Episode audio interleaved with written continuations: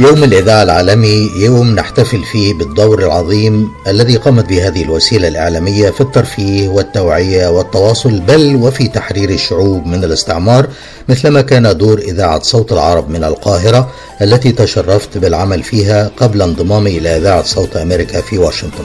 إذا كان اليوم العالمي للإذاعة يذكرنا بأكثر من 100 عام للإذاعة اللاسلكية فإنه يذكرني ببداية مشواري مع الإذاعة في شهر فبراير 1970 في إذاعة القاهرة وهو مشوار أعتز فيه بإسهاماتي في خدمة الجالية العربية في الولايات المتحدة من خلال الشبكة العربية الأمريكية ANA ابتداء من عام 1989 ثم أسعدني الحظ في السنوات الأخيرة بالإسهام في العمل الراقي الذي تقدمه إذاعة صوت العرب من أمريكا من خلال الجهد الرائع للإعلامية المتفانية في خدمة العرب.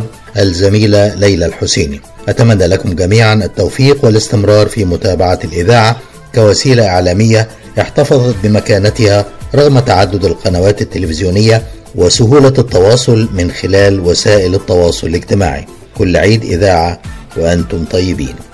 محمد الشناوي.